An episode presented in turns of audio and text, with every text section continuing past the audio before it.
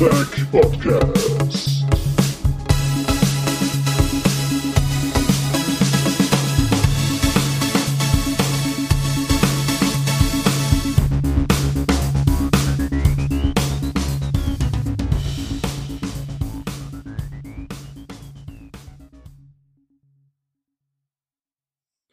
Hallo und willkommen zur neunten Ausgabe vom Battlepod. Heute mit einer Mechcon Spezialfolge. Und wieder mit dabei der famose Storyteller, der Olli. Hallo. Hi. Und der famose Österreicher Hoshi. Hallo. Servus.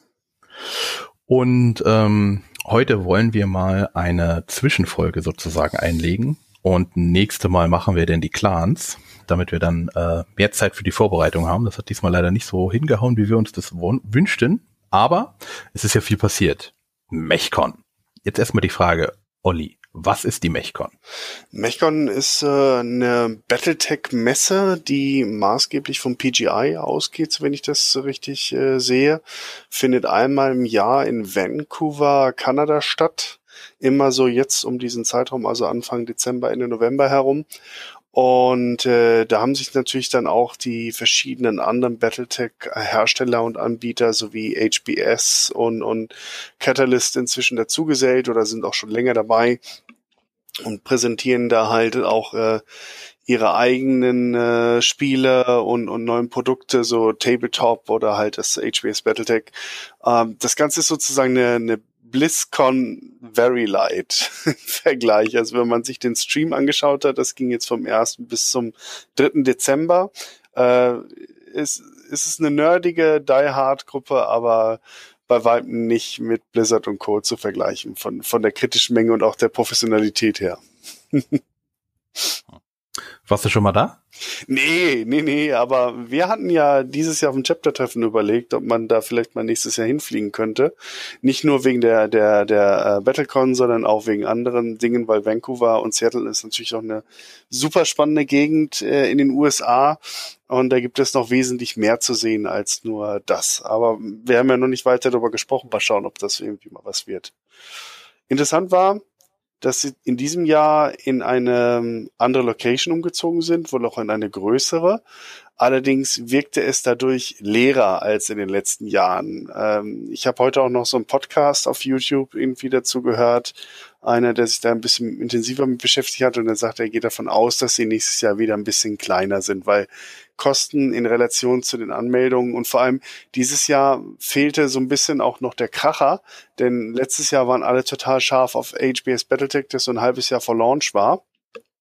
Und äh, das Thema hat sich jetzt so ein bisschen abgekühlt, die Flashpoints sind gerade raus und ich fand es auch ein bisschen ja, uninteressant, was HBS zu erzählen hatte. Eigentlich nicht wirklich viel und sie haben wie immer ein bisschen vage auf, auf äh, Fragen ge äh, geantwortet, was einerseits gut ist, weil wenn man zu viele Versprechungen macht und die nachher nicht halten kann, ist die Community sauer und enttäuscht.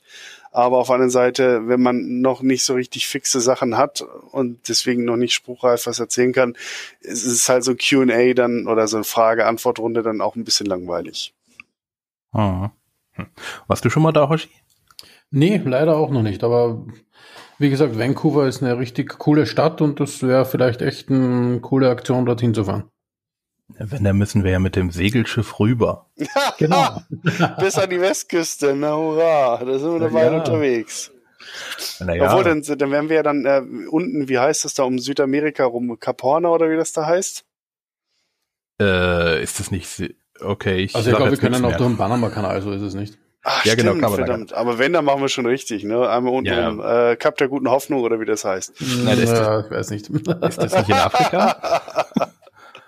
Irgendwie soll es außerdem, habe ich gehört, dass es äh, unten unter dem, also unter der Südspitze von Südamerika soll es ganz, ganz schlimm sein, wurde mir gesagt. Also ja, das, das äh, Wetterströmung. Ja. Also wenn du keinen Eisberg triffst, triffst du hohe Wellen, ja.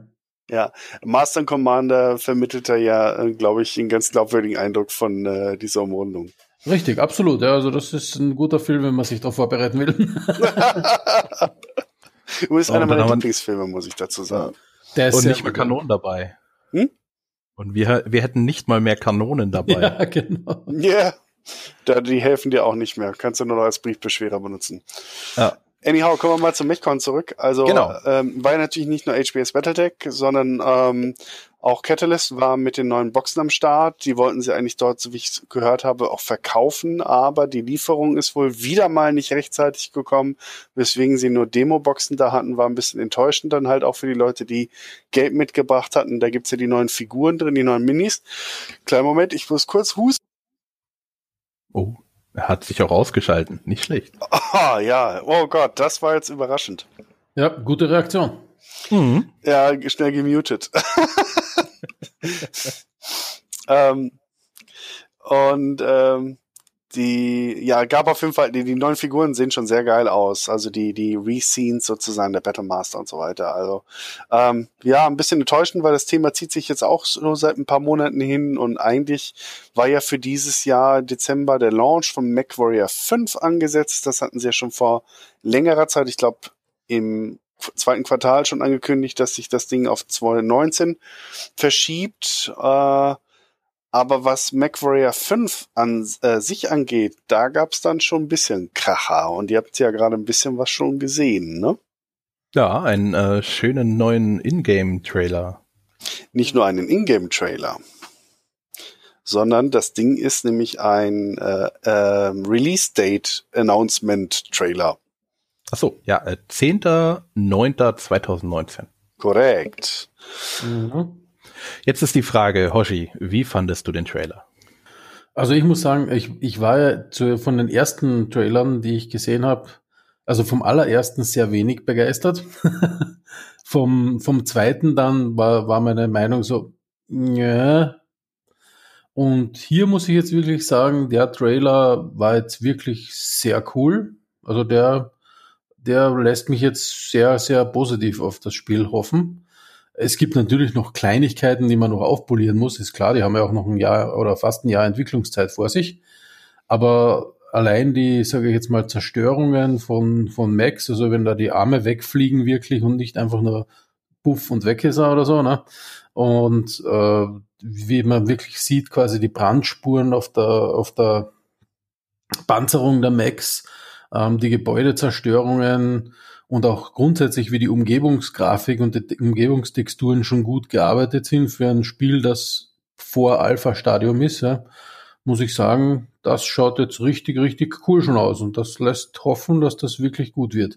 Auch der Detailgrad, den sie da in die äh, Mech-Modelle reingesteckt haben, ähm, also im Prinzip hat man natürlich, weil man wird das Rad nicht komplett neu erfinden, die MWO-Modelle schon hergenommen, ja, aber sie haben da nochmal wirklich viel, viel mehr Detailgrad reingestellt und auch, sage ich jetzt mal, leichte Bugs, die mir an den MWO-Modellen nicht so gefallen hat, zum Beispiel beim äh, ähm, na, bei der King Crab haben sie da ein paar Sachen gemacht, wo ich sage, oh, das schaut aber recht cool aus. Also sehr Ist auch, kein, ist auch kein Wunder, ist ja auch die Unreal Engine und die ist technisch deutlich vor der inzwischen doch überalteten Crytek Engine. Ne? Mhm. Ja, richtig. Ja. Das ist also, weil das, das war meiner Meinung nach immer einer der größten Klötze am Bein von MWO, ähm, dass halt die Cry-Engine nicht wirklich weiterentwickelt wurde und, und dadurch halt, also ich meine, auch abgesehen von Star Citizen, aber das ist quasi schon eine eigene Engine mittlerweile. Ja, die, die Ähm. investieren ja auch wesentlich mehr Geld da rein und haben auch einen eigenen Entwicklerstab. Man gut, PGI entwickelt sicherlich diese Engine auch in gewisser Form weiter, aber das Budget dürfte deutlich geringer ausfallen. So ist es, genau. Also, und damit hat man einfach weniger Chancen, dass man so Updates reinbringt, die das Spiel verschönern, sage ich mal. Ne? Und bei der Unreal Engine kriegst du im Prinzip alle Updates, die, die halt gemacht werden und alle Releases, die gemacht werden, mit. Und was, was ich vor allem hoffe mit der Unreal Engine ist, ähm, mit der Cry Engine und mit dem, wie Battletech, also wie MWO funktioniert, ist es ja irrsinnig aufwendig, neue Karten zu erstellen und, und solche Dinge und neues Terrain. Ähm, und die Unreal Engine bietet ja ein- eine Vielzahl an Tools, um das sehr, sehr schnell zu machen. Speed Tree, äh, Speed Terrain ähm, ähm, und, und äh, Automatic Bump Mapping und das ganze Zeugs, was mir, mir Hoffnung gibt, dass es viel, viel mehr Karten, Terrains und unterschiedliches Gelände gibt als in MWO. Ich, ich möchte jetzt einmal kurz noch mal eine Lanze brechen für die CryEngine, weil man muss natürlich auch mal zurückrechnen, wann man sich in, äh, auf Seiten von PGI für die CryEngine entschieden hat. Crisis 3 erschien 2013. Äh, MacWarrior Online ging 2012 in die offene Beta. Äh, von daher zu einem Zeitpunkt war noch nicht absehbar, dass diese Technologie in der, in der, in der Sackgasse landet, sondern Crisis war damals wirklich top of the notch und die Engine war für damalige Verhältnisse sehr, sehr gut. Man konnte nicht davon ausgehen, dass die jetzt demnächst vor die Wand fährt. Ne? Das ja. hat sich dann erst in der, in der Folge herausgestellt. So ist es. Und die Unreal Engine zu der Zeit hatte auch einige Probleme und hatte diese ganzen Tools auch noch nicht. Also die, die war schon weit von dem entfernt, was die Unreal Engine heute kann. Ja, also aber jetzt meinten jetzt haben wir 2018, die, genau. die, die Karten liegen auf dem Tisch und der Wechsel ist nötig. Und ich habe da, äh, als ich den Trailer verlinkt habe bei uns auf Facebook auf der Seite vom 36 Darren Regger, das hat sich auch ein Kollege von den äh, Tama Jägers, der Mighty Spike, geäußert und war ein bisschen säulich, ah, und jetzt äh, stecken sie die Kohle in MW5 und nicht mehr in MWO. Meine Antwort war darauf, ist ja auch nur logisch, weil MWO ist mit der Technologie ein Auslaufmodell das merkt man spätestens in diesem Jahr. Und man verdient auch kein Geld mehr damit, wenn man MWO, so wie es jetzt ist, einfach mal eins zu eins auf Unreal Engine konvertiert. Denn was soll denn das bringen? Wo, wo, wo ist da der Mehrwert? Muss ich dann als, als Spieler in den Engine-Umstieg investieren oder muss ich eine Lizenz zahlen oder was? Das wird doch kein Mensch tun. Und äh, eine Firma wie PGI braucht neue Produkte und der, der Ruf nach einer Singleplayer-Experience war ja die letzten Jahre auch sehr groß. Also der Schritt zum MacWarrior 5 ist nur logisch und eröffnet zumindest die Möglichkeit, dass MWO langfristig gesehen auch auf die Unreal Engine umgezogen wird. Genau, oder dass man MW5 dann um einen Multiplayer-Modus, der, sage ich mal, MWO-mäßig ist, erweitert. Ja. Richtig. Wie sie es also ist mir vollkommen wurscht. Hauptsache, sie machen's. Also im Moment ist es ja so, es gibt einen ähm, Koop-Modus für vier Spieler. Aber in, MWO, äh, in MW5, ja. In MW5, genau. Und ein ähm, Multiplayer ist derzeit nicht geplant. Genau. Es, es war ja noch nicht mal Cooperative geplant. Ursprünglich. Okay. Also die ich, das sind alles Dinge, die man später sehr leicht adden kann. Ja. Mhm. Also das, das ist ja die Frage, ob sie MacWarrior 5 zu MVO machen oder ob sie einfach die Grafik-Engine, die sie jetzt komplett neu gebaut haben, einfach praktisch in MVO integrieren, beziehungsweise MVO einfach sagen, okay, wir machen jetzt neu, wir bauen wieder die Macs ein und ab sofort habt ihr halt praktisch das Spiel in der neuen Grafik mit dem gleichen Max. Ja, weiß also, ich nicht, ob das, ob, ob man das so machen kann, weil du musst mal denken, die Engine bietet ja auch spielerisch eine Möglichkeit. Allein die Zerstörbarkeit von Gebäuden würde die Spielbalance auf allen, auf fast auf nahezu allen äh, Battle, äh, auf MWO-Maps halt verändern, ne? Mhm. Weil du könntest einfach plötzlich durch die Gebäude rennen. Äh, jetzt kommen wir schon ein bisschen aufs Detail, was ich auch gut finde. In dem Trailer und auch in, dem, in dieser Gameplay-Sequenz, die sie da live gestreamt haben von der von der MechCon, sind die ja in einem Fort durch die Häuser gerannt und haben alles platt gemacht, so wie Godzilla. Und fühlte es, also es sah schon sehr geil aus, aber wenn du jetzt mal eine Stadtmap wie River City nimmst, die wäre in kürzester Zeit in Schutt und Asche und es wäre nur noch ein Schutthaufen. Mhm. Und ich erinnere mich sogar irgendwo gelesen zu haben, dass also so ein Interview mit, mit ich weiß, war es Russ oder irgendwer vom BGI, wo sie auch gesagt haben, dass die Engine sogar unterstützen würde. Sie wissen nicht, ob es ins Spiel kommt, dass quasi das Terrain auch das Gewicht eines Macs äh, berücksichtigt und dass wirklich Terrainteile abbrechen können, wenn du da mit oh, 100 Euro läufst. Also, das wäre ja fett. Wenn das kommen würde, wäre es cool. Also, sie haben gesagt, sie, die Engine würde es können, aber sie wissen nicht, ob sie es implementieren können in der Zeit. Es muss auch Spaß machen, weil überleg mal, du fällst andauernd irgendwo runter, weil irgendwo irgendwas abbricht oder so. Es wäre dann auch irgendwie unlustig, genau. ne? Sachen, die im ersten Moment witzig klingen, müssen im Spiel nicht immer gut sein. Oh. Oder der, der klassische Daishi-Sniper auf, auf einer, äh, in, würde einfach nicht mehr funktionieren auf einem Gebäude oben, ne? ja, genau. Der sprungfähig. Es gibt einen sprungfähigen Direwolf. Also von daher, ja, ja. Ich habe den sogar irgendwo. Es ist total verrückt, das Teil, aber es geht. Ähm, ja, aber das deswegen, also ich glaube, so eine 1 zu 1 Conversion wird es wahrscheinlich dann eher nicht werden, aber ähm, grundsätzlich der, der Schwung, also die Möglichkeit ist da. Es hängt aber meines Erachtens stark davon ab, wie gut ist MacWarrior 5, wie gut verkauft es sich, ne? Mhm. Und wie viel Geld machen sie am Ende des Tages, damit, dass sie sich das leisten können und wie können sie dann, sagen wir mal, nennen wir es jetzt einfach mal MWO 2, so attraktiv machen, dass die Leute auch dafür wieder Geld ausgeben. Weil es, es reicht ja nicht, dass sich MWO, MW5 gut verkaufen. Sie machen dann einfach nur die Conversion mit dem Geld, was sie mit MW5 erwirtschaftet haben. Weil so läuft das in der Industrie. Du bringst ein Produkt raus und äh, Im Optimalfall hast du deine Kosten bis dahin schon gedeckelt und das, was du jetzt hast, ist Gewinn. Und diesen Gewinn benutzt du, um das nächste und womöglich größere Projekt dann halt anzuschieben, das dann wiederum besser wird und noch mehr Geld erwirtschaftet und dann steckst du das wieder ins darauf folgende Projekt. Also das heißt, MW5 muss jetzt geil zünden und dann müssen sie eine gute Idee haben, wie sie MWO2 monetarisieren, weil Stellt euch mal vor, all die ganzen Veteranen ziehen jetzt einfach nur mit ihren Accounts und Mechs auf MWO2 um. Mhm. Wo ist das Problem?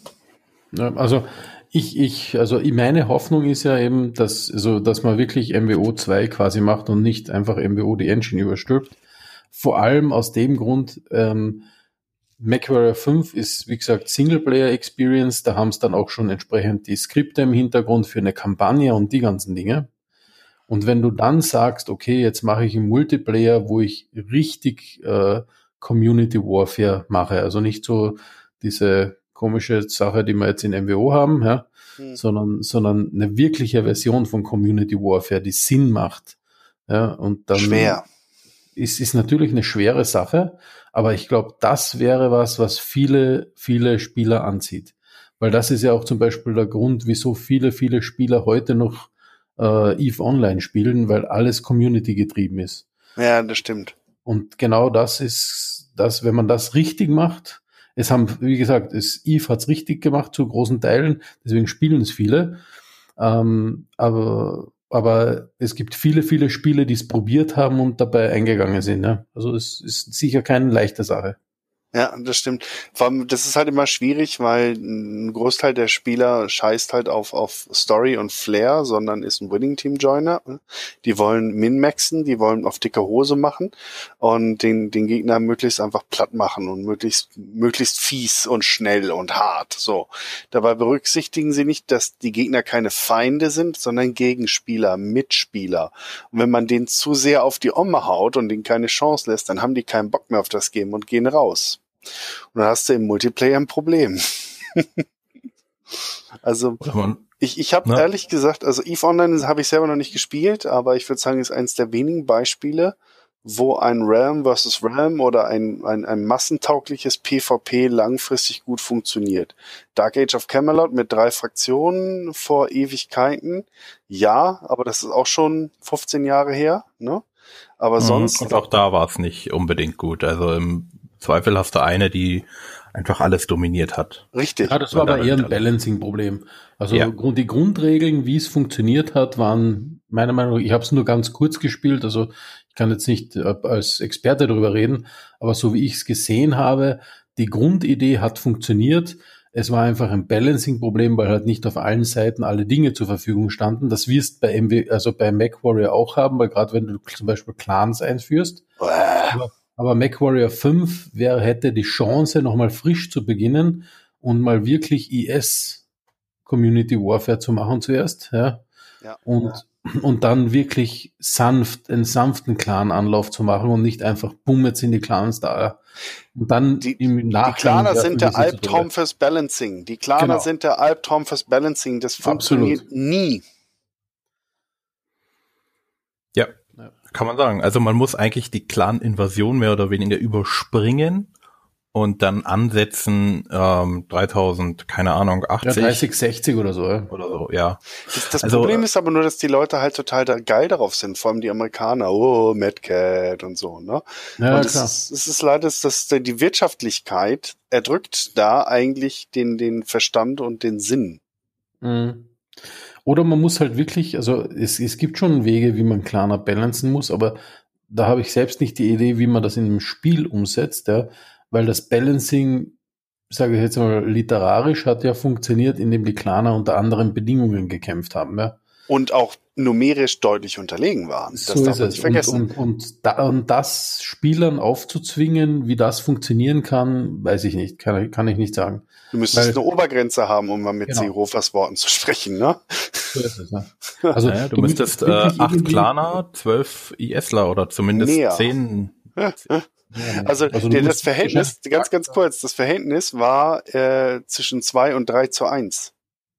Ja. Und, und das Problem ist auch wiederum da, die Klaner, der Vorteil äh, geräte sich ja nicht allein au, äh, aus, dem, aus der Technologie, sondern auch aus den wirklich elitär aufgezogenen Krieger, wirklich, dass die das auch umsetzen konnten, die Spielintelligenz, äh, den Skill, den individuellen und so weiter.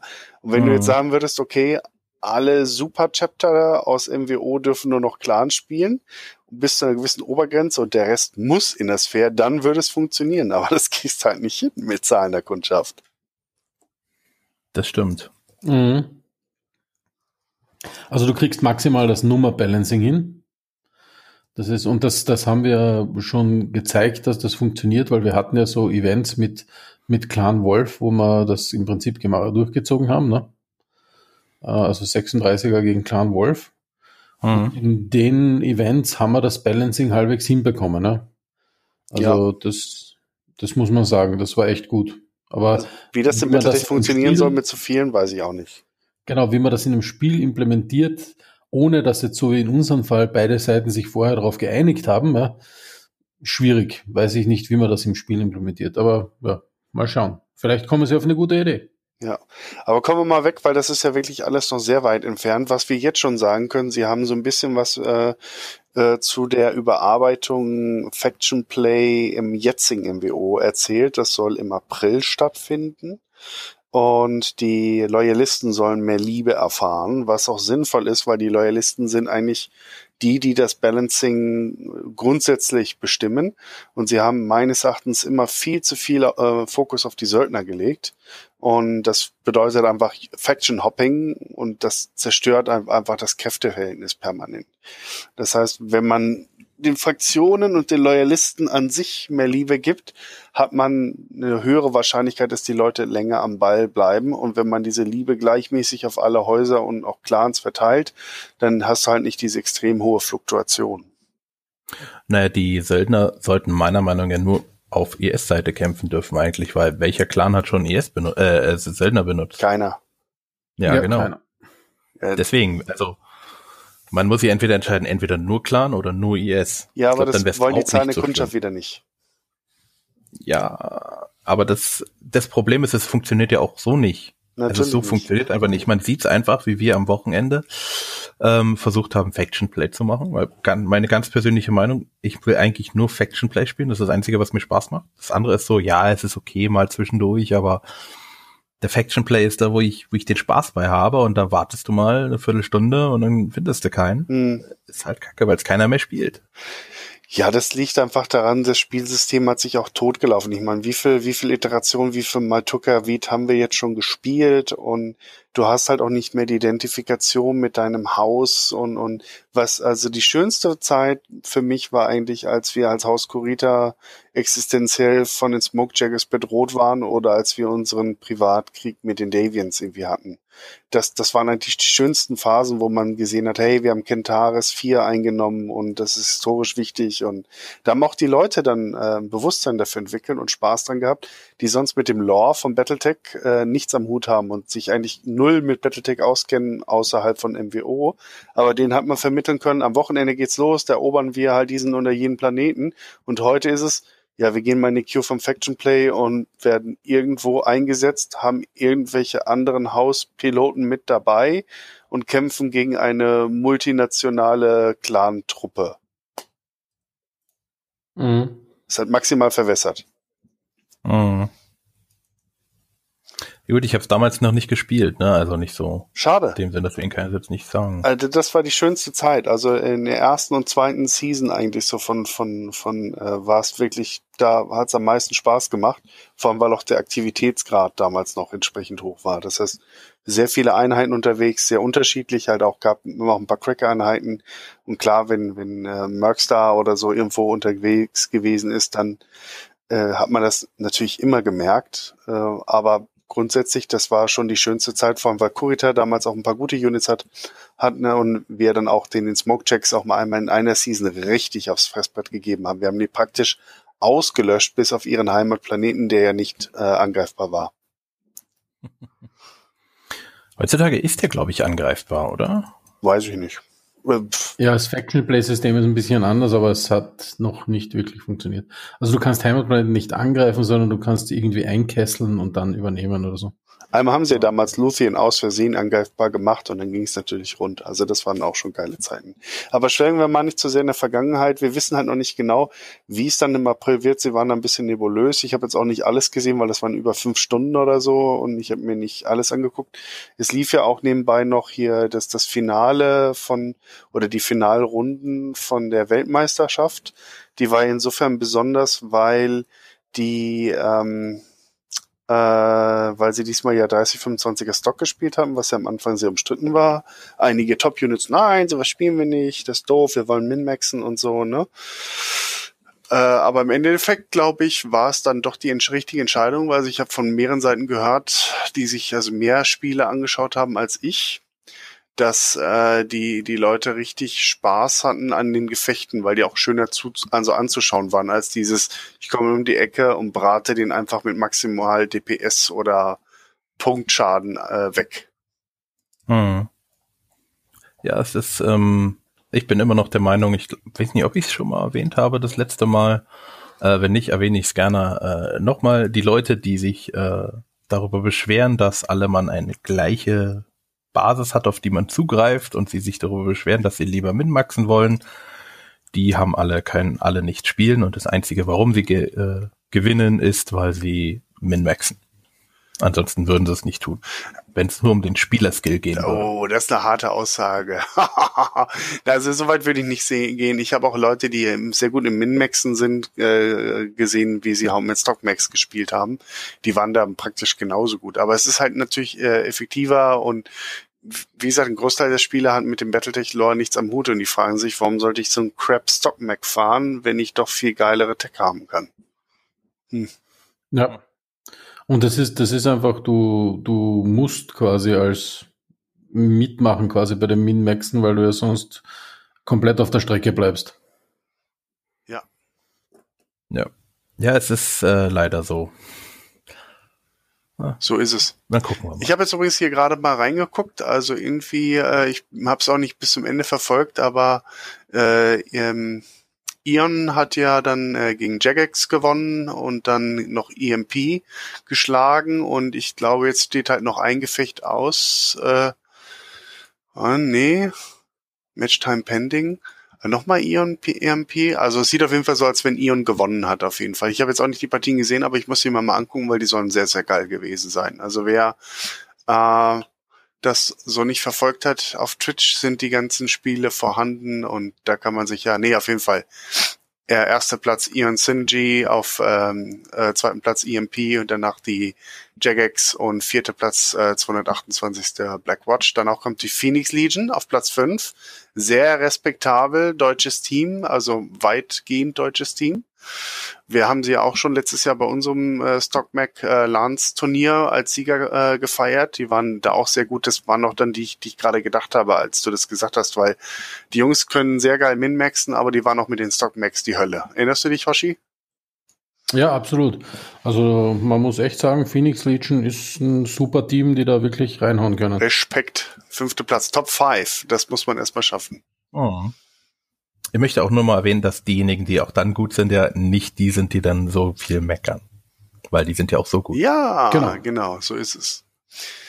Ähm, ja, was gab's denn sonst? Ja, also wollen wir mal noch ein bisschen über MW5 sprechen, weil da, da gab's ja noch richtig ein paar fette Sachen zu sehen. Äh, ihr habt es euch wahrscheinlich nicht gegeben, äh, die, die, äh, der, der Walkthrough sozusagen, es, es fing jetzt mal damit an, dass Russ Bollock äh, von der Bühne verschwand und zu einem dieser Superpods ging. Habt ihr die Dinger im Forum gesehen? Ich habe da zwei Fotos äh, mal gepostet. Foto habe ich gesehen, ja. Hm. Ja, man also wer die Foto? alten Battlepods kennt aus Genau, die schauen so ähnlich aus wie diese Battlebots, die es mal gegeben hat. Richtig, die haben sie im, im Geiste sozusagen nachgebaut. Ne? Die Battlepods waren ja damals was echt Besonderes, weil die haben ja richtig verrückt die PCs damals zusammengesteckt oder Rechner. Ich weiß nicht genau, was sie für benutzt haben. Es gab ja auch mehrere Generationen. Und das war von der Rechenleistung damals absurd gut, so Ende der 80er, Anfang der 90er in diesen Battletech-Centern. Und heute ist das natürlich kein Problem mehr. Ich meine, praktisch jeder PC hat die Leistung, um das rüberzubringen. Es ist mehr der Stuhl mittlerweile und, und der Flightstick sozusagen, den man da zusammenschraubt und dass das nach was aussieht. Ne? Aber ich find's geil, dass sie es gemacht haben, vor allem auch mit Joystick-Support, aber man sieht in der Demo, die der Ruster gespielt hat, also Joystick ist total unterlegen gegenüber Maus. Was der daneben ballert, das geht auf keine Kuhhaut mehr. Aber es sieht geil aus. Und es macht bestimmt auch mehr Spaß, wenn das alle machen Ja, würden. deswegen, ihr habt bei uns im Forum schon einen Aufruf gestartet. Also ich suche ja drei Mitstreiter für nächstes Jahr Herbst und dann Cooperative-Kampagne und alle mal mit Joystick und Schubregler. Einfach um so dieses Gefühl zu haben. Vor allem dann hat, da du ja gegen KI spielst, hat keiner von den Spielern einen Vorteil durch bessere Eingabegeräte, sondern alle spielen halt auch mit, mit Maus und, und mit, äh, Quatsch, mit, mit Joystick und, und Schubregler und Immersion. Also wir können sagen, wir nehmen uns einfach die, äh, wir, wir leihen uns die Teile einfach aus. Weil ich will auch so Ich habe schon zu meiner Frau gesagt, ich habe neue Weihnachtswünsche, aber ich fürchte, ich kann das Ding nicht stellen. Da müssen wir mit deiner Frau nochmal Ja. reden. Genau.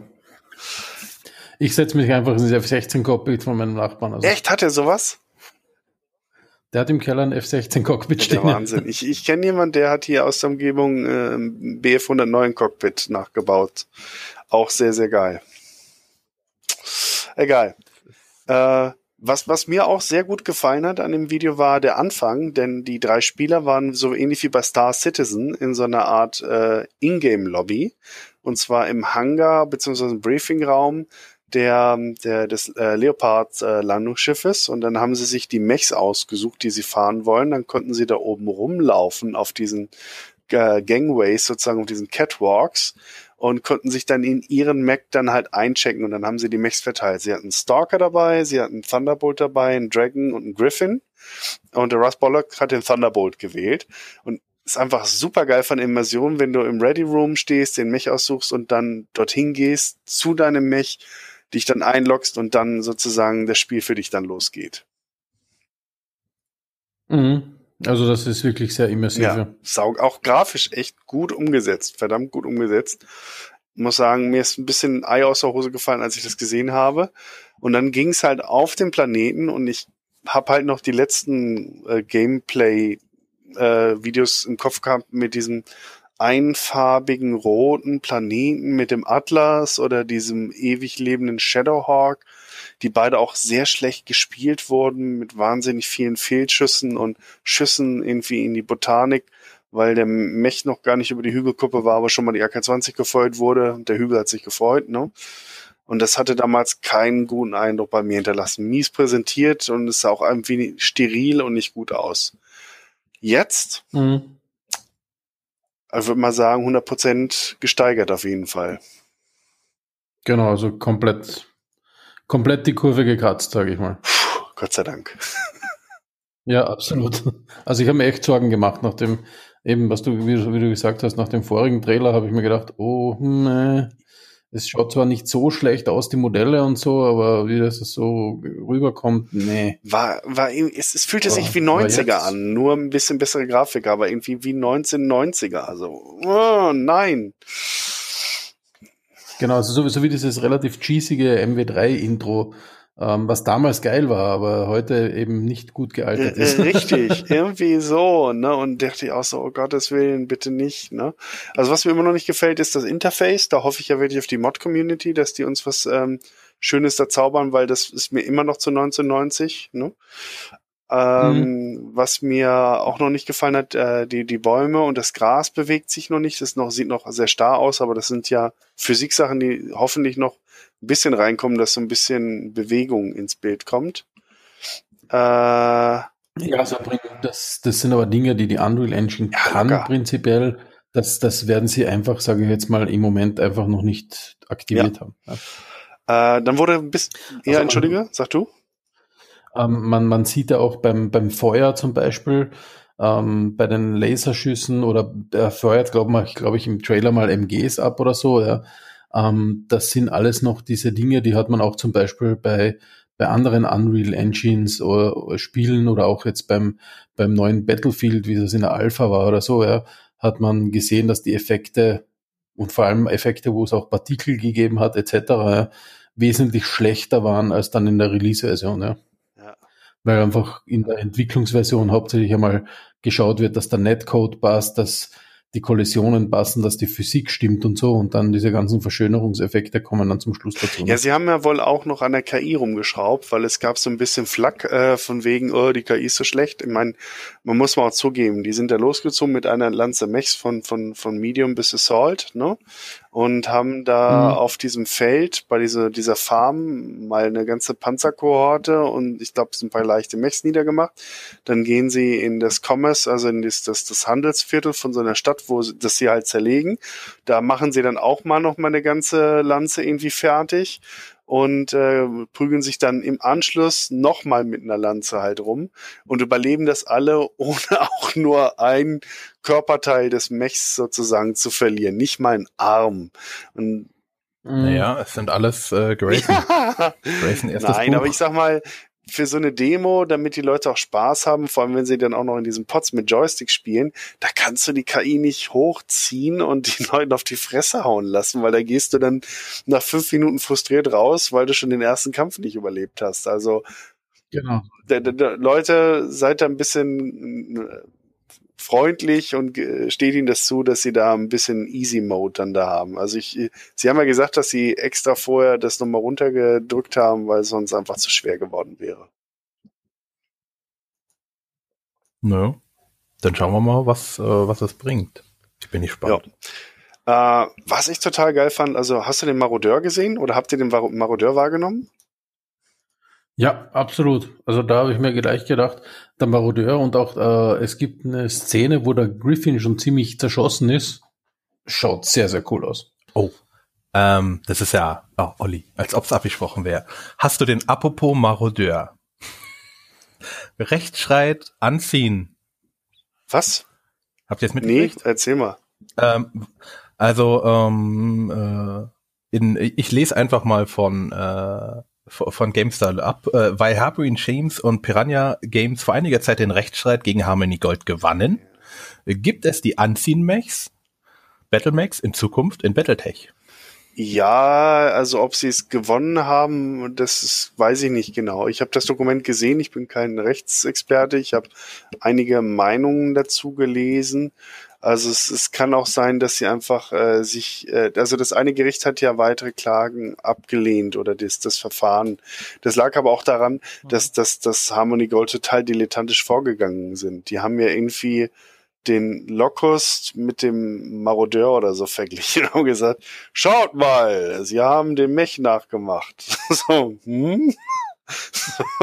Was? Ihr kennt euch noch nicht mal mit den Chassis aus und geht damit vor Gericht, ihr seid so schlecht. Ähm, also von daher, das, ich glaube, das Thema ist noch nicht ganz durch. Vor allem ein Indikator dafür ist, äh, das war jetzt auch durch HBS auf der MechCon so ein bisschen zu merken. Da wurde gefragt, wann kommen denn endlich Marodeur und Warhammer ins Spiel und haben sich so ein bisschen drumherum mhm. gedrückt.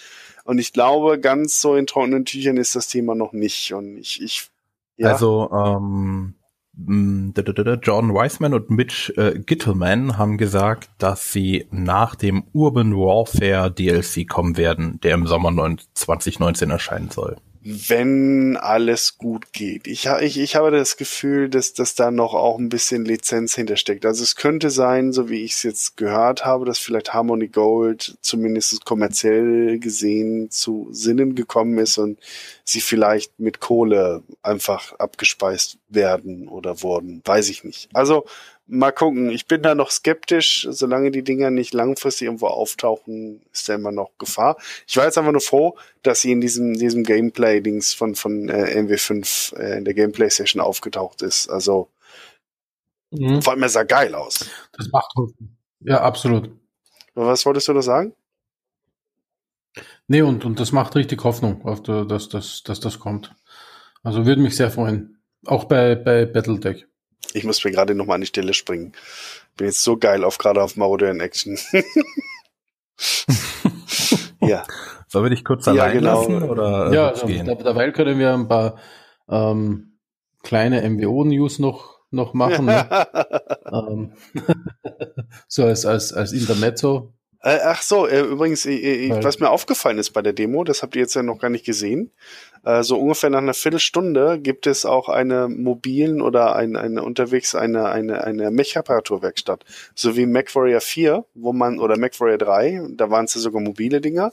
Aber so jetzt wie MacWarrior 4 so ein Kasten, der da rumsteht, wo man reingeht, die Türen gehen zu und dann wird die Maschine aufmunitioniert und Panzerung drauf geflickt. Finde ich sehr schön. Da habe ich mich sehr drüber gefreut. Mhm. Das ist absolut ein cooles Ding. Ja. Das hat, Mhm. hatte ich gar nicht wahrgenommen so, aber wahrscheinlich, weil ich es zu schnell durch überskimmt habe, aber Ja. das, das ist cool, ja. Also Hoshi, MWO News. Achso, ja, es gibt, wirklich nur ein paar Kleinigkeiten noch. Ähm, es gibt ab jetzt die, die Flea auch für Ingame-Geld zu kaufen. Ähm, ja, Die wer? die Flea, also den Floh, ja. Mech in Inas 4 Light Mech. Ähm, ja, nicht mein Favorite. Ich halte da eher mit einem Locust, wenn ich so leicht werden will. Ähm, aber schön, dass es den jetzt quasi einfach auch so zu kaufen gibt. Und den Hellfire kann man für MC im Spiel kaufen. Also für Geld, das man mit Geld kaufen muss.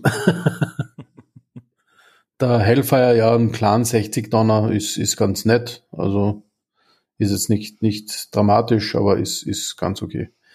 Ähm, das, das Pre-Order für den Warhammer 2C ist ausgelaufen mittlerweile. Also man kann ihn noch nach wie vor pre-ordern und man kriegt diese Goodies, diese Early Adopter Awards nicht mehr. Ähm, äh, was schade ist, ja, weil ich finde, der Warhammer 2C, wenn man Clan Max gerne hat, ist meiner Meinung nach einer, einer der besten Mechs in der Gewichtsklasse 80 Tonnen, den man als Claner haben kann. Also definitiv ein Mech mit einem wahnsinnigen Wumms dahinter. Und äh, ganz neu kann man pre-ordern den Corsair. Ähm, nach wie vor auch in MWO, nicht nur in, in allen anderen Dingen, da einer der hässlichsten Mechs, die man je Mit gesehen hat. Absicht. Mit Absicht. Genau, mit, mit Absicht, ja, mit Absicht. Also man muss sich das Lore, kann man sich auf der Battletech, äh, auf der MWO-Webseite äh, durchlesen und weiß dann auch, warum der so aussieht. Ähm, also es schaut echt scheiße aus. Sein Frankenstein-Mac. Einfach Genau. Peripheriemaschine, alles zusammengenietet, was man in der Peripherie gefunden hat. Äh, sicherlich keine Frontklasse im Lore, in der Hintergrundgeschichte, aber äh, wahrscheinlich wieder eine der zu Beginn besseren Mechs, weil die Verkaufsmechs von PGI, sie Piranha oder Sunspider und Roughneck, die waren alle herausragend gut. Ja, wobei ich sagen muss, also jetzt von den, von den Stats, die sie veröffentlicht haben, ähm, für einen 95 Donner schaut er jetzt nicht besonders gut aus, ja. Also ich, ich würde andere IS 90 oder 100 Donner Pass bevorzugen. mal auf, da gibt's dann irgendwie ein paar lustige Perks oder so, noch irgendwas Geiles. Genau, aber es gibt, aber sie werden sicher genau mit, mit entsprechenden, wahrscheinlich hat er irgendwelche ganz schrägen Armor-Quirks oder sonstige Dinge dabei. Ähm, da wird's dann sicher entsprechend äh, in die Richtung Ja. gehen. Also, Ja, das äh, übrigens, der ist jetzt auch offiziell Kanon, weil Catalyst hatte das Ding als Figur dabei mit Bogen, also auch als beim Battletech Demo-Spiel, habe ich gelesen. Also von daher ist es auch offiziell abgesegnet, auch genau wie Sunspider und Co. Amen. Amen, Bruder. na bitte. Hm, Ich glaube, ich brauche so einen Hall-Effekt hier für so eine Kirche. Kirche. Gibt übrigens auch noch eine, eine, eine schöne MWO-News, äh, die man unbedingt berücksichtigen sollte. Und zwar gibt es ja einen Holiday-Bonus, wieder einen, so einen Weihnachtsbonus. Das heißt, wer am 27. Dezember 2018 nur ein einziges Match macht, bekommt dafür 25 Stocking Stuffer Klicks, was auch immer das ist. Wahrscheinlich irgendwie, das sind hier diese, diese, diese Santa Claus Schüchen, wo man irgendwas rauszieht, ne, die Stiefel. genau. sieben Tage Premium-Spielzeit, sechs Millionen C-Bills und 1250 MC, äh, als auch, warte, ein Warhammer 2C Hero und Mac. den neuen Corsair. Und den Corsair Hero Aber natürlich Mac. erst, wenn sie released werden. Also der Warhammer 2C, dann, den bekommt man dann im Februar und den Corsair dann im März 2019. Das war ja beim Roughneck auch schon so. Aber das ist ein fettes, fettes genau. Ding. Ein, eine Partie spielen. Genau, aber was nicht dabei steht, äh, beim Roughneck war es damals so, deswegen nehme ich an, das wird hier wieder so sein. Es ist nicht der Hero Mac, den man kriegt, wenn man denn das Package kauft, sondern es ist ein eigener Hero Mac mit eigenen Stats, die erst veröffentlicht werden. Ah, okay, also dann. Weil das war damals beim, bei den, bei den letzten, beim letzten 27. Dezember äh, Festival war das auch so, dass man einen Hero Mac bekommen hat, aber den Hero, der Hero unterscheidet sich von dem anderen Hero Mac. Okay. Also das ist wirklich, den Hero Mac kann man nur durch diesen Dings bekommen und nicht anders. Ja. Wobei man sagen muss, sie haben den zweiten Hero Mac dann auch für MC verkauft. Ja, aber ist schon fett. Also ich sag mal, das Paket für eine einzige Partie, not bad. Ist sehr, ja, sehr cool. Sehr, sehr, sehr cool. Kamelle. Ja, also jetzt habe ich auch mal nochmal die Szene gesehen. Ich habe mich nochmal ergötzt an äh, MacWarrior 5. also ich bin ein, ein bisschen gehypt. ich gebe es ja zu. Äh, ich möchte aber nochmal einen, einen Downer zum Schluss bringen. Eine Sache, die, die mir nicht ganz so gefällt ist die Story. Die erzählen sie mir jetzt, glaube ich, zum vierten oder fünften Mal allein im Battletech-Universum in Computerspielen. Und ich würde sagen, zum 583. Mal ach, vielleicht auch häufiger schon in irgendwelchen anderen Universen. Es sieht so aus, der Trailer, deine Mama war eine Mechkriegerin, wird von der bösen King Crab in, äh, umgenietet, sie pilotiert ja offenbar diesen Victor, sagt, das ist doch nicht deine Zeit zu sterben, das machen wir nur, um dich zu schützen. Und im letzten Moment fliegt ja der Leopard weg und dann äh, nimmt man mit einer Zikada sozusagen das Schwert auf, um sich dann als junger Mechkrieger, Schrägstrich Söldner einen Namen zu machen, um zurückzukehren, um dann die, die Eltern, die Verstorbenen, Ermordeten zu rächen. Solide. Haben wir jetzt gerade das im Battletech gehabt mit den, mit Lady Arano da, ne? Haben wir in MacWarrior 4 Vengeance gehabt. Haben wir MacWarrior 1 gehabt. Und ich bin mir nicht mal ganz sicher beim Mech Commander, ob wir es da auch schon mal hatten. Und natürlich Great Death mhm. Legion. Naja. Freskin so. Hawks, Inception, da hier, das alte Battletech-Spiele. Also finde ich ein bisschen enttäuschend. Warum nicht mal bitte einen anderen Ansatz jenseits von Clan-Invasionen? Ja. Tja. Ja, es wird, bleibt abzuwarten. Also ich, ich, ich halte mich da nicht drauf, äh, so jetzt, ich hänge mich da jetzt noch nicht ganz so auf, weil ähm, so, ich nenne es jetzt mal Tropes, werden ja gern benutzt, vor allem bei Computerspielen, ja. Ähm, Tropes, das muss erklären. Da, also Tropes sind so Story-Elemente, wo man weiß, dass, dass, dass der, der typische Durchschnittsverbraucher auf das anspringt, weil es einfach getestet ist. Ja. ja. Also äh, typischerweise, also der, der, Begriff kommt aus so Sitcoms, ja, da werden die gleichen Elemente immer wieder verwendet und jeder lacht trotzdem drüber. Ne? Ja. Also das ist, das ist so der Klassiker. Aber was es dabei halt immer auch darauf um, ankommt, vor allem bei Computerspielen, meiner Meinung ist, halt, wie wird's umgesetzt und wie ist der Spaß dann in der, also wenn man das macht, ja und, und äh, wie schnell vergisst man quasi diese Vorstory, wenn man dann die Hauptstory durchspielt und wie solide und gut ist diese Hauptstory. Ja?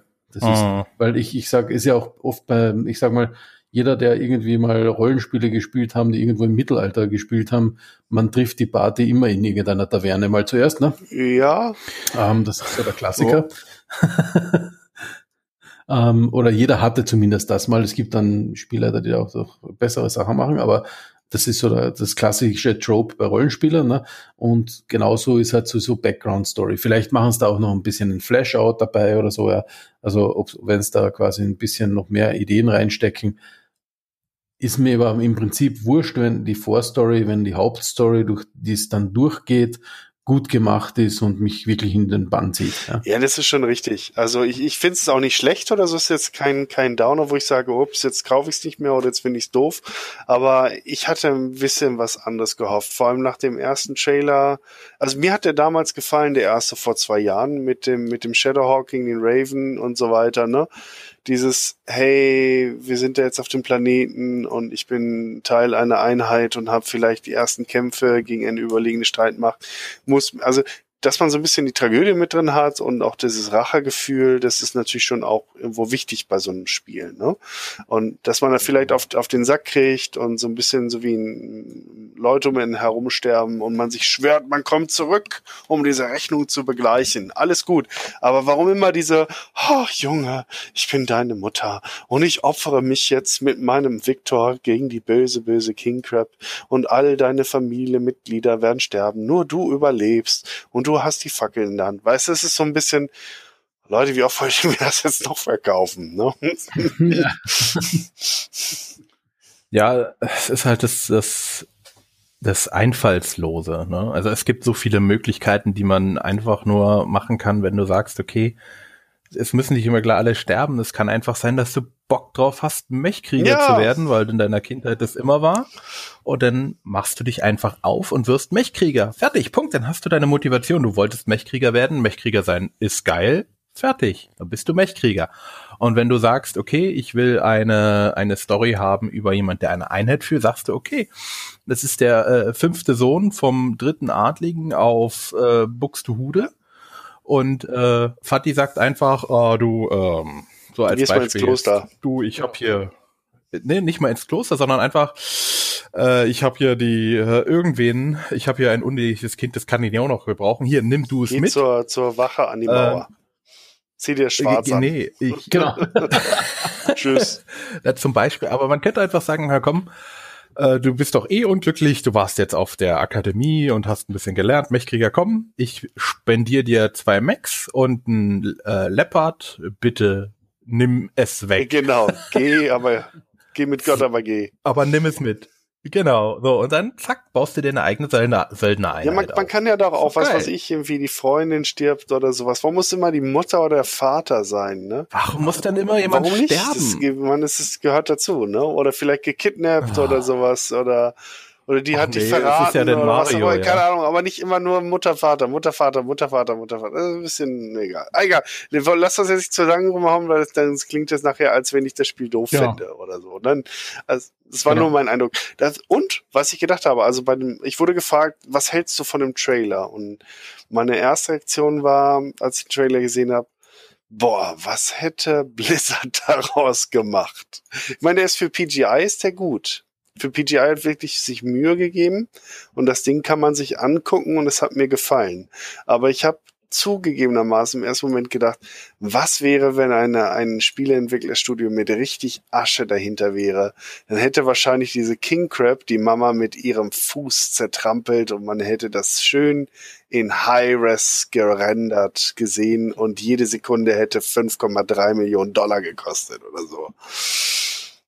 Das, das ist richtig, aber ich muss ehrlich gesagt sagen, mir war das jetzt fast lieber, ähm, weil äh, allein zum Beispiel die, die perfekt gerenderten äh, ähm, WoW-Trailer, die vor dem Release rausgekommen ja. sind, waren ja der Wahnsinn, ja. schlechthin, ja. Und das Release des Spiel war dann am Anfang so grottenschlecht, ja. Also da habe ich lieber, sie zeigen mir echt, wie das Spiel aussieht. Ja, okay. als, als dass ich da quasi dahin sabbere und dann kriege ich, äh, bin ich enttäuscht, wenn ich das Spiel anwerfe. Ja, da hast du recht. Valider Punkt. Alle wollen ja nur das äh, Spiel haben, was in den Trailern von WoW gezeigt wird. Aber genau. nicht, äh, wenn das, das Spiel so ausschauen würde, würde ich es auch Ja, würde ich es auch ja. wieder spielen. Aber it's ja. far from it. Ne? Nee, also, der, also mir hat er gut gefallen, der Trailer. Nur, wie gesagt, ist so, ich, das war mein erster, mein erster Impuls nach so dem, nach dem ersten Wow-Effekt. Aber wie ihr sagt, also ich finde die Spielegrafik sehr, sehr gelungen. Vor allem, ich freue mich total auf dem Mechanger da rumzulaufen und, ne? Und hoffentlich gibt's auch eine ja, Blumenfest dann außerhalb, ne? Dann, dann sagt der, der, der Waffenmeister zu dir, um deine Zikade zu reparieren, bring mir 30 von diesen. Satz von denen und töte zehn Bären und zehn ziehen das Fell ab. Mhm. Naja, dann schauen wir mal, wie viel äh, Bären wir äh, mit dem Atlas abschießen müssen. Ja. Okay, ähm, eine Sache Oh, äh, noch. zwei, Sa äh, zwei Ah. Sachen, aber du hast wahrscheinlich die Leserbriefe, ne? Äh, nee, noch Äh, nicht.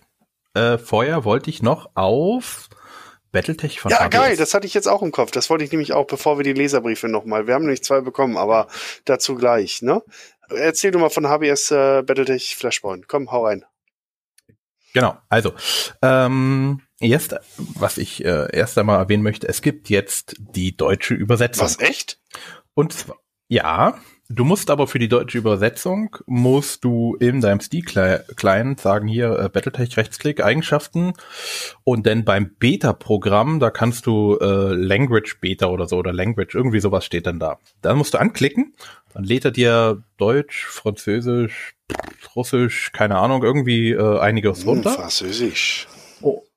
Französisch und dann kannst du in den Einstellungen Deutsch Oh, auswählen. mon Capitan, nous sommes attaque. Ah ja, genau. Es, es heißt, das Drop-Down-Menü heißt Public Beta Localizations.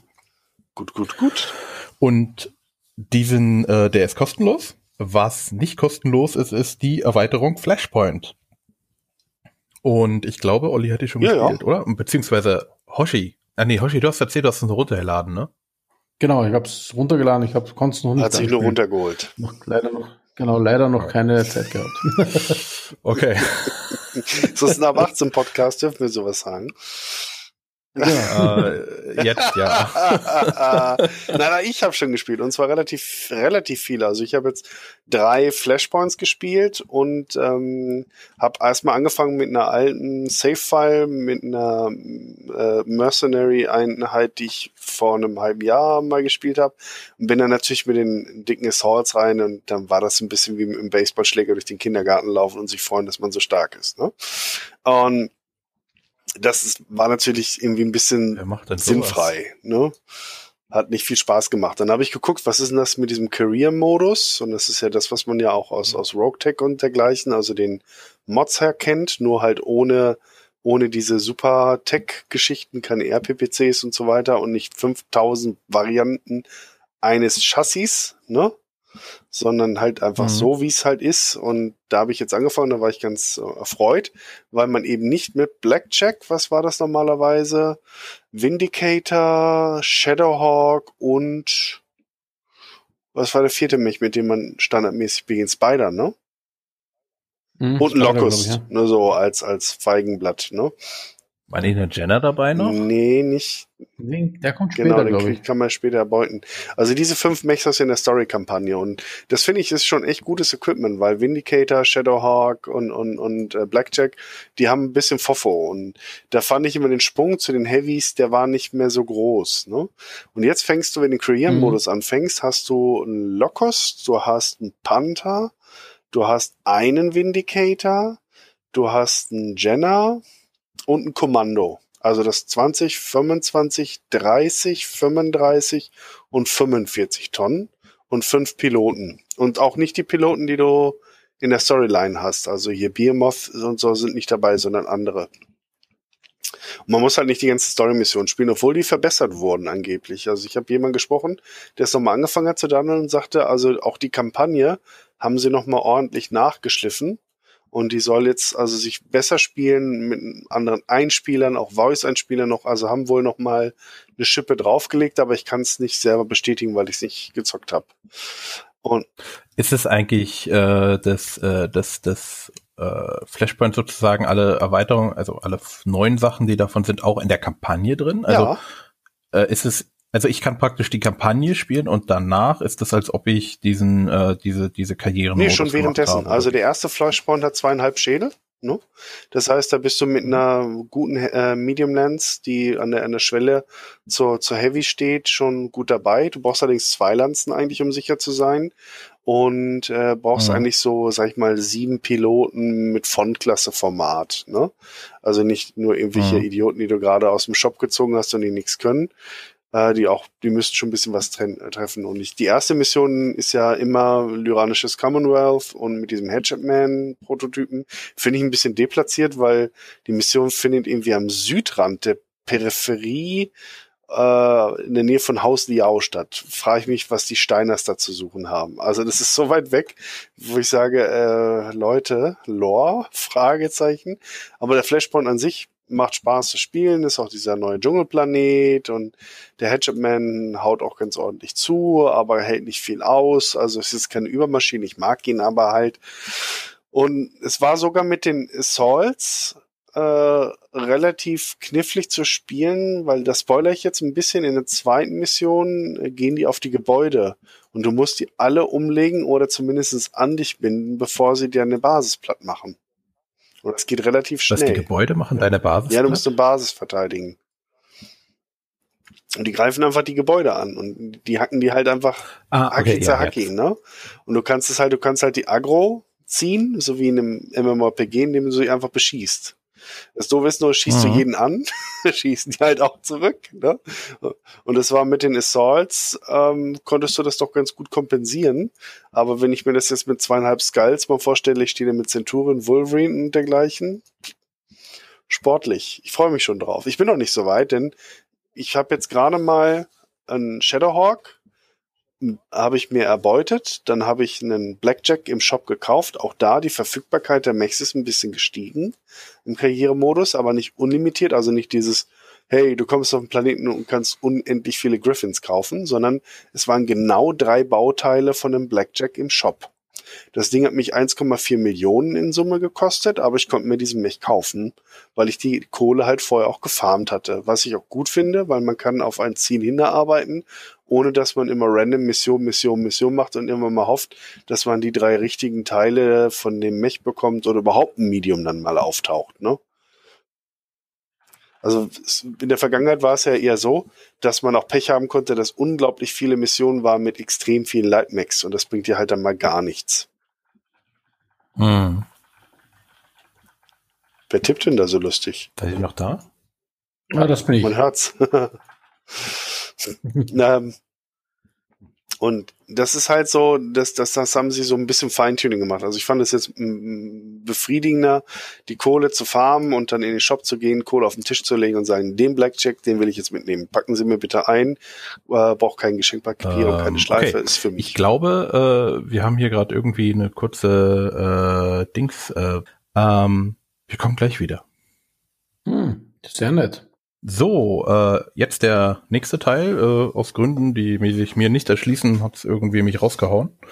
Also es kann sein, dass jetzt in der Aufnahme ein Teil doppelt ist und ich da noch mehr habt. Ich muss mir mal schauen. Ich äh, lege das auf jeden Fall dann zusammen an. Ähm, der Olli hat gerade erzählt, äh, zumindest bei mir, dass wenn er sie alle einzeln anschießt, dann plötzlich alle Agro auf ihn sind. Genau, und dann gibt's halt natürlich auch die Fresse, das mit den Assaults hält man das ganz gut aus, aber wie das dann mit dem Medium-Mechs und, und leichten Heavy sein wird für die, diese Flashpoints eigentlich gebalanced sind, das werde ich dann erfahren, weil so weit bin ich halt noch nicht. Und ich habe halt nur gesehen, es gibt einen leichten Flashpoint, irgendwie so ein Stern oder sowas, da gab es einen ganz speziellen Auftraggeber, der da heißt äh, Justin Allett. Nice, nice. Ja, und auf Facebook in der Battletech International hat jemand schon einen Screenshot gepostet, wo ein gewisser Morgan Kell der Auftraggeber für einen Flashpoint sein wird. Ja, noch ein niceres Easter Egg. Ja. ja. Die Frage, äh, steht dann drin Flashpoint oder woran erkennt man ein Flashpoint? die, die, die äh, leuchten auf der Sternkarte. Das finde ich ein bisschen blöd gemacht, also das muss man erstmal lesen, weil die tauchen erstmal nicht in den Missionen auf. Du guckst also ins Mission Center und da ist nix. Und äh, dann kommt aber irgendwann mal so eine Ansage bei einem Sprung, äh, es gibt jetzt neue Flashpoints und guck mal auf der Sternkarte nach. Dann guckst du auf die Sternkarte und dann pulsiert so ein Planet mit so einem großen grünen Bubble da drauf. Und dann klickst du da hin und dann steht dann da, hier ist gerade Kriegsgebiet, flieg doch da mal hin, da gibt's eine Flashpoint-Mission. Und wenn du dann auf dem Planeten bist, dann bekommst du halt dann auch die Flashpoint-Mission mit äh, Vertragsverhandlungen und dergleichen. Okay, also nicht übers Missionstab. Dann ja, aber nicht ursprünglich, weil du bist wahrscheinlich zu weit weg äh, unter Umständen, dass dir dann die Mission nicht angezeigt wird, weil es werden ja immer nur eigentlich so die Missionen in dem näheren Umfeld angezeigt, im, im, im Standard Battletech. Ne? Hm, du musst das hin, ne? Ah, oder okay. halt ein System vorher oder sowas. Ne? Also es lohnt sich, die Kampagne nochmal neu zu spielen, weil dann alles dabei ist und man danach dann weitermachen kann sozusagen. Und, und in Deutsch, ne? Also ist auch nicht schlecht. Ah. Oder man nimmt halt den Karrieremodus, was ich jetzt gewählt habe, was mir gefühlt aktuell besser gefällt. Warum? Ja, einfach weil es so der klassische äh, Hallo, äh, du fängst halt ganz unten an, ohne, ohne Pathos, ohne ah, meine Familie wurde getötet und äh, der böse Mann hat meinen Planeten übernommen und wir versuchen jetzt uns zu rechnen. Also es ist einfach, das ist weg, sondern einfach nur, hey, ich möchte eine Söldnerkompanie aufbauen und das ist meine gammeliger Beginn und jetzt geht's los. Naja, ist ja auch schon mal was. Und ähm, man kann ja in den Einstellungen noch einstellen, dass irgendwie äh, den, also den Schwierigkeitsgrad äh, äh, sind. Ja, Äh, definitiv. also du kannst einstellen, also den Schwierigkeitsgrad an sich und dass du mehr Battletech-Teile brauchst, damit du einen ganzen Mech hast. Also Standard ist ja drei. Ja. Da kannst du 4, 5, 6, 7, 8, 9 irgendwie machen. Ne? Ja, ziemlich viel auf jeden Fall. Also das habe ich jetzt nicht gemacht, weil das ist mir dann auch zu nervig. Ne? Ich will ja auch nicht ewig farmen, um den nächsten Mech zu kriegen. Aber du kannst zum Beispiel jetzt auch den Iron Man Mode halt einstellen, obwohl ich glaube, das ging schon mit äh, Patch 1.2. Und du kannst es jetzt auf jeden Fall nochmal schwerer machen. Aber ich glaube, das, das, äh, ein Teil davon hatten sie schon, mindestens ein Teil davon etwas früher.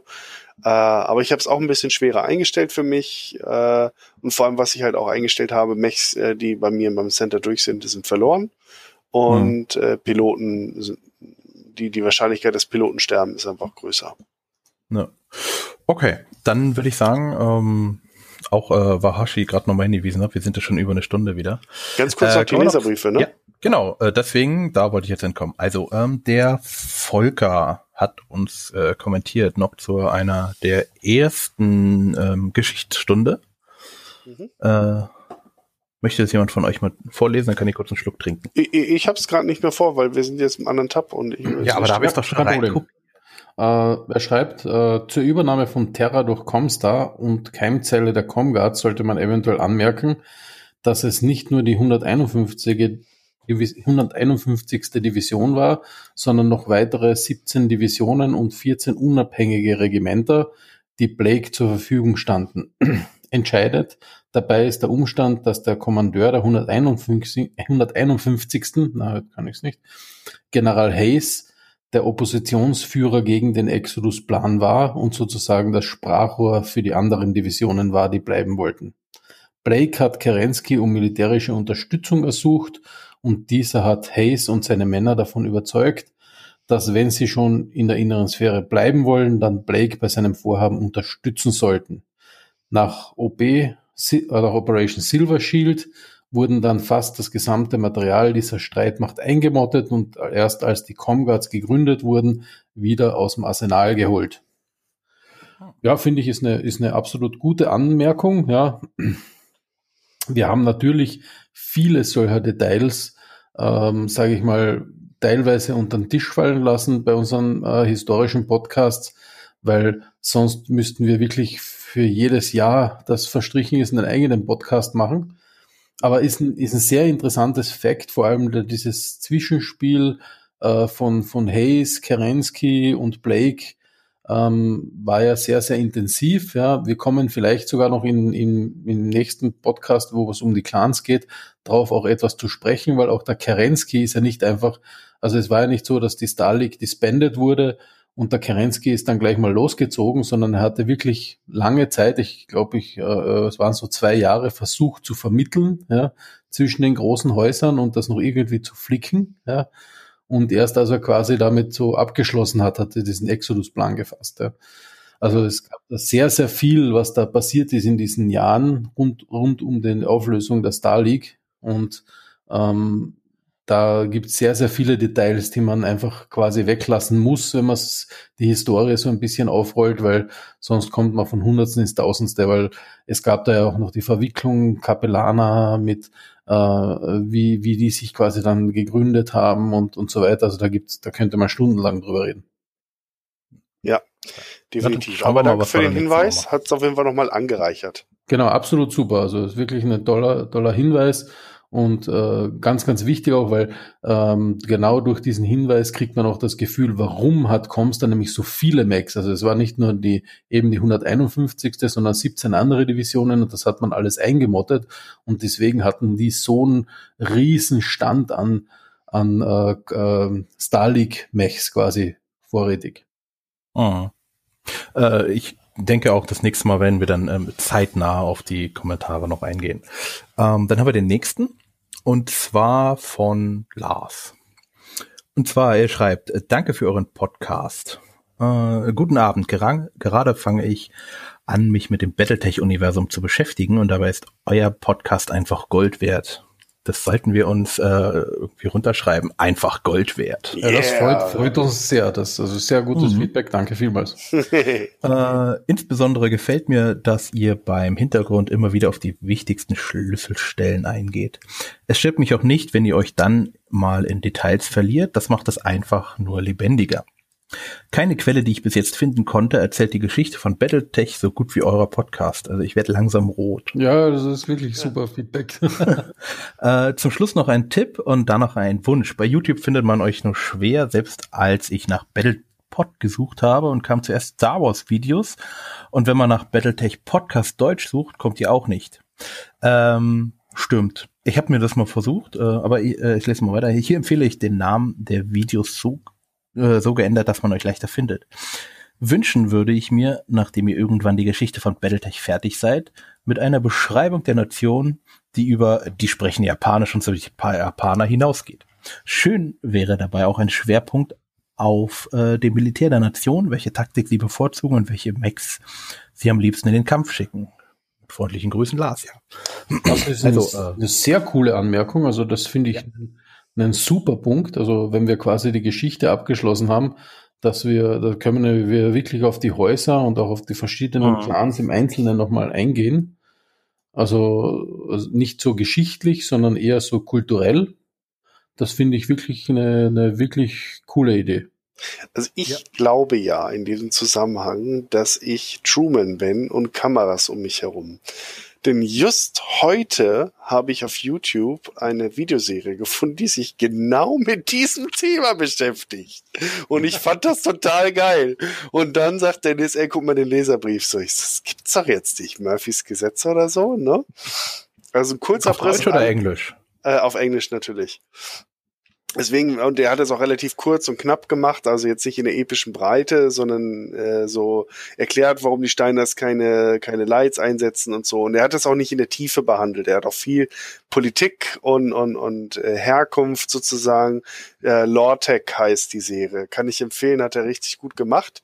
Aber da habe ich auch gedacht, so, Mensch, der Ansatz, über auch mal zu erklären, warum welche Häuser welche Strategien und, und Gefechtstaktiken fahren. Das wäre ja auch mal geil. Und dann haust du mir das Ding da um die Ohren. Ich dachte, ich werde bekloppt. Äh, ja, zum, äh, das stimmt. Also, ich würde sagen, machen wir. Und äh, ihr hört euch ja auch schon positiv an. Ähm, es wird noch ein bisschen dauern, weil die Geschichte ist noch lang. Genau, und das Aber, ist, ist, äh, also das ist die Kultur wirklich darzustellen, ist, ist meiner Meinung nach eben so eine richtig, richtig geile Idee, weil die meisten Leute eben, äh, er hat, spricht es ja selber an, das sind die Japaner, weil die sprechen Japanisch. Stimmt ja nicht. Also im Draconis Combine gibt es ja viele Kulturen. Ähm, arabischer Einfluss ist da drinnen, äh, Schweden, ähm, Schotten, und so weiter. Das, die sind alle teilweise im, im Draconis Combine beheimatet. Ja. Es gab ja sogar Koordinatoren, äh, die von Roas und die McAllisters und dann den McAllister Kurita und deswegen sind die Kuritas dann wieder zurückgekommen. Ja. Also das ist, hat alles seine Einflüsse. Ja. Übrigens muss ich mich gerade korrigieren, es heißt nicht Law Tech, sondern Law Warrior Online und der YouTuber ah. heißt Critical Rocket. Ähm, ich werde euch gleich mal den Link noch geben. Sorry, bevor ja, ich, weil mich dann sagt, ey, Latex und Quatsch. Aber jetzt, sorry. Weil, Na cool, sehr gut, sehr gut. Aber genau, das war, war eh schon mein Punkt. Also genau diese, diese Einflüsse kann man dann beschreiben und wie das eben dann zusammengeflossen ist, ja. Ja, also das, und das finde ich, find ich sehr äh, interessant. Auch, auch äh, die Kapellaner haben ja reiche Kulturen, die nicht nur Chinesen sind, ja, also und so. Also es ist sehr, sehr interessant. Mhm. Äh, zum Thema YouTube, ich habe das mal mit Text versucht also äh, mit diesen äh, Kurzdingern da, die man reinschreiben kann. Das hat irgendwie nicht funktioniert. Ich muss mich da nochmal ransetzen. Ähm, ja, also da bin ich noch bei. Muss ich mal schauen, dass ich das irgendwie hinkriege. Gut. Ähm, habt ihr noch irgendwelche Anmerkungen? Haben wir irgendwas vergessen? Bestimmt. Nee, also ich ich finde ich find das Feedback super. Also ich kann nur jeden, der den Battlebot anhört, äh, raten, gebt uns weiterhin Feedback. Also ich finde so Feedback richtig cool. Mhm. Ähm, nicht, nicht nur, wenn es so positiv ist, sondern auch, auch kann ruhig auch mal kritischer sein. Ja? Einfach, weil wenn wir wissen, da Dinge, die ihr gern hören wollt, dann, dann glaube ich, machen wir das auch. Ne? Ja, na klar. Wir brauchen ja auch 2020 noch Themen. Genau. Ja. Okay, dann ähm, danke für eure Geduld. Äh, sorry für das komische äh, Schneiden zwischendurch, wo es ein bisschen komisch sich anhört. Ich muss mal schauen, wie ich das äh, schneiden kann. Und dann äh, aus dem ganz kurzen Intermezzo, das ist jetzt auch über eine Stunde geworden. Ähm, danke an Hoshi für die Zeit Ja, danke und euch. fürs Fachwissen. Ähm, auch an Olli natürlich. Danke. Wie Äh, immer. Immer gerne. Und ähm, euch äh, würde ich sagen, wir hören uns das nächste Mal und äh, bleibt uns gewogen. Ciao. Ciao. Tschüssi. Inspection successful. Well, everybody, this podcast has been terminated. But rest assured, the Battletech podcast will be back. Shutting down.